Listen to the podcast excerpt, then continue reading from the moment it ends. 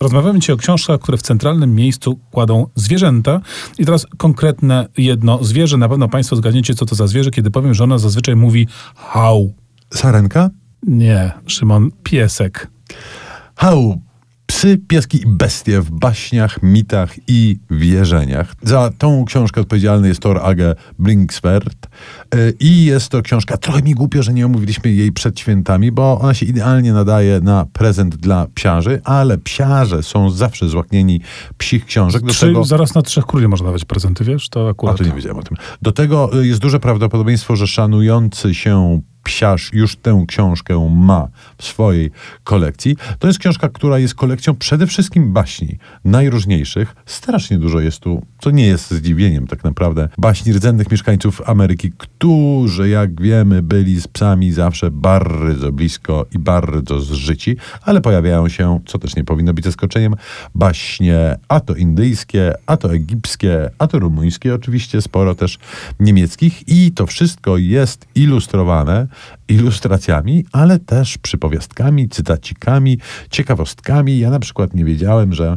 należy wbić nóż w drzwi domostwa i powiedzieć trzykrotnie zda się powtórzyć nie szczekaj psie, żeby on przestał ujadać. Albo, że na przykład trzeba No, ale wsadzić masz metalowe sobie drzwi? No to wtedy będzie ujadał przykrym bardzo. A. Wsadzisz sobie kromkę chleba pod pachę, jak ona trochę tak namoknie tym, co tam pod pachą ci siedzi, to później, no chyba, że się sperfumowałeś, to wtedy to nie będzie działało. Ale generalnie jest tu dużo takich sztuczek też, które, które psiarze mogą wykorzystać, chyba, że je znają. Takich sztuczek zresztą wyciągniętych z pomroków dziejów, więc mogą być zapomniane. Jako współlokator kota zachowam wyniosłe milczenie w tej kwestii. I przejdę do drugiej, znacznie dramatyczniejszej chyba jednak y, pozycji pod tytułem Zwierzęta w okopach. To jest książka Erika Barataja, już parę lat temu wyszła.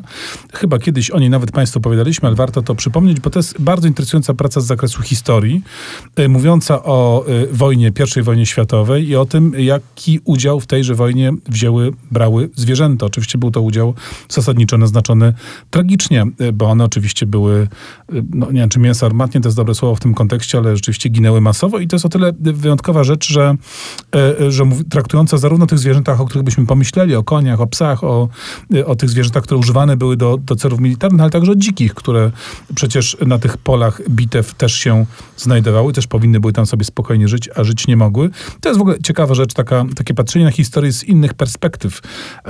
Wojny to nie tylko bitwy i generałowie, ale także właśnie zwierzęta i w tym sensie jest to książka ogromnie pouczająca i inspirująca, powiedziałbym. Równie inspirująca, przynajmniej w zamierzeniu, jest książka pod tytułem Klimat to my, ratowanie planety zaczyna się przy śniadaniu, którą popełnił, zdaje się, że były już powieściopisarz pod tytułem Jonathan Safran Foer. Były powieściopisarz, ale aktywny wegetarianin. Tak, i ta książka, e, no właśnie, w tytule ma klimat, na okładce ma jabłuszko, jest zielona i spytasz się, gdzie tu zwierzęta? Otóż zwierzęta są w podtekście. Teza Foera jest dość prosta. Jak najprościej powstrzymać katastrofę klimatyczną, która nie nadchodzi? zwierząt.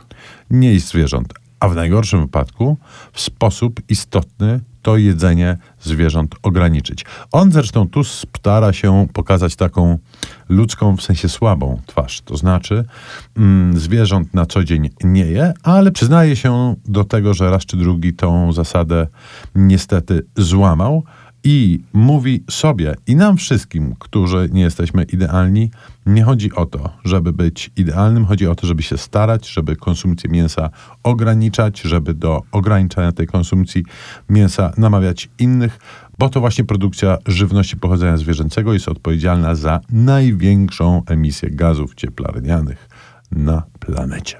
Zatem my się staramy czytać porządne książki, Państwu porządne i ważne książki podsuwać.